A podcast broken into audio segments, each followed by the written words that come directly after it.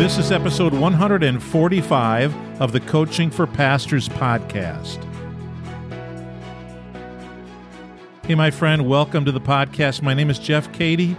I've been a pastor for 35 years, and I've been doing this podcast for the past two years, but this year we've kicked it up.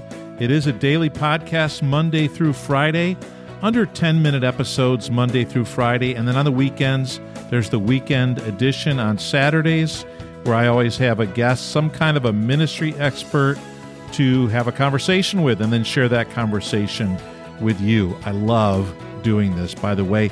It keeps me sharp, it keeps me thinking. It, it helps me not to stagnate or to drift or to float. So I love doing this. We also have the 200 Churches podcast, which provides ministry encouragement to pastors of small churches. So, those are the two podcasts that I'm involved in. I love doing it. This week, we've been talking about discipleship, and I want to continue on that for the next two days because there's just too much to talk about to get it done in three days.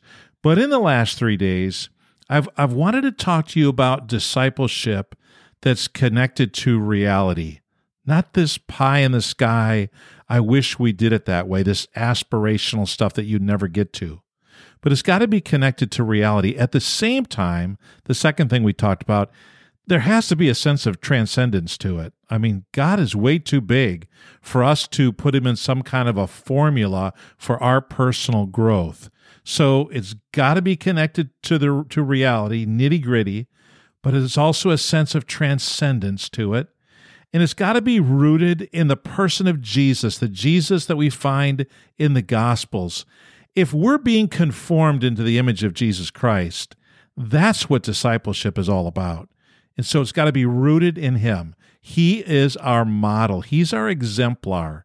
He's the one we're becoming like. And then it needs to be a, a process that's close enough that we can touch it. You know, this, this goal that we're reaching for but it's got to be far enough so that we have to stretch, really stretch to reach it. And then in all of this, when we think about discipleship, there's got to be some kind of a system to it. We need some kind of a plan and a structure. We need maybe goals. It's got to be sustainable. So it's not just totally, well, ah, if I get to it today, if I don't. No, no.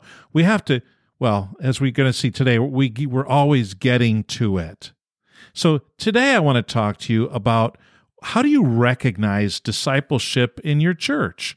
How do you? And and and I have some thoughts on that, which is obviously why I'm talking to you today. Everything we do is a matter of discipleship. So as you think about your church, you shouldn't think in terms of, okay, I got this half sheet of paper and it's got a list of the ministries of our church. And one of the discipleship, one of the ministries is the discipleship ministry.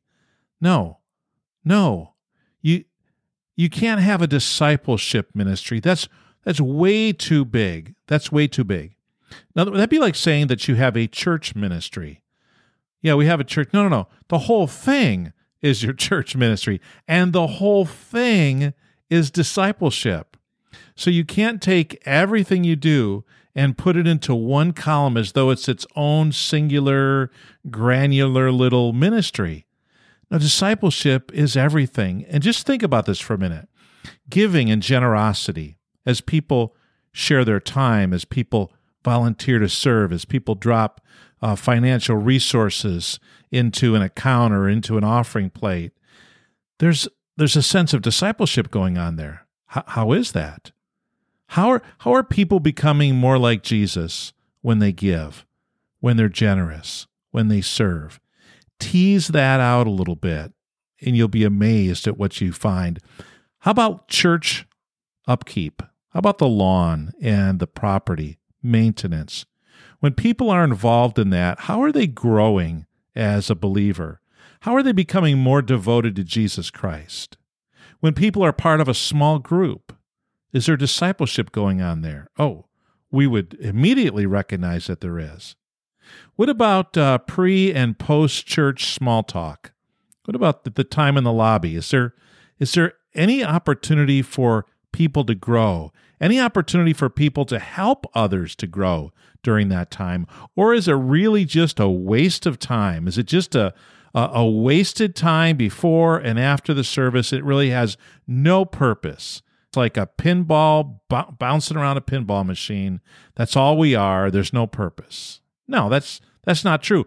But if we're not intentional, it could be a fairly good waste of time. If we're not intentional, if we're not thinking, how does discipleship fit in here? How about a missions trip? You go on a missions trip. Is discipleship going on there? Are people growing? Are they becoming more like Jesus? Is their faith strengthening? How about when we have communion? Is communion a part of discipleship? When we take the bread and the juice, when we come together corporately to do it, is there a sense of discipleship there? How about when we're visiting, out visiting with people, or if we're in the coffee shop? Can we disciple others then? And are we growing as a disciple in those contexts? How about it when you're interacting with your neighbor? Or you're at your job and you're interacting with your colleagues or your work associates? When you're listening to a podcast, does that have anything to do with discipleship? What if you're out just retail shopping? You know, you're at the grocery store or you're at the mall or wherever it is that you go. No, not Amazon.com. We all go there, right? No, but when we're, we're actually out with real people, does discipleship have anything to do with that? Social relationships dinner party or in somebody's backyard for a barbecue? Anything, anything related to church administration.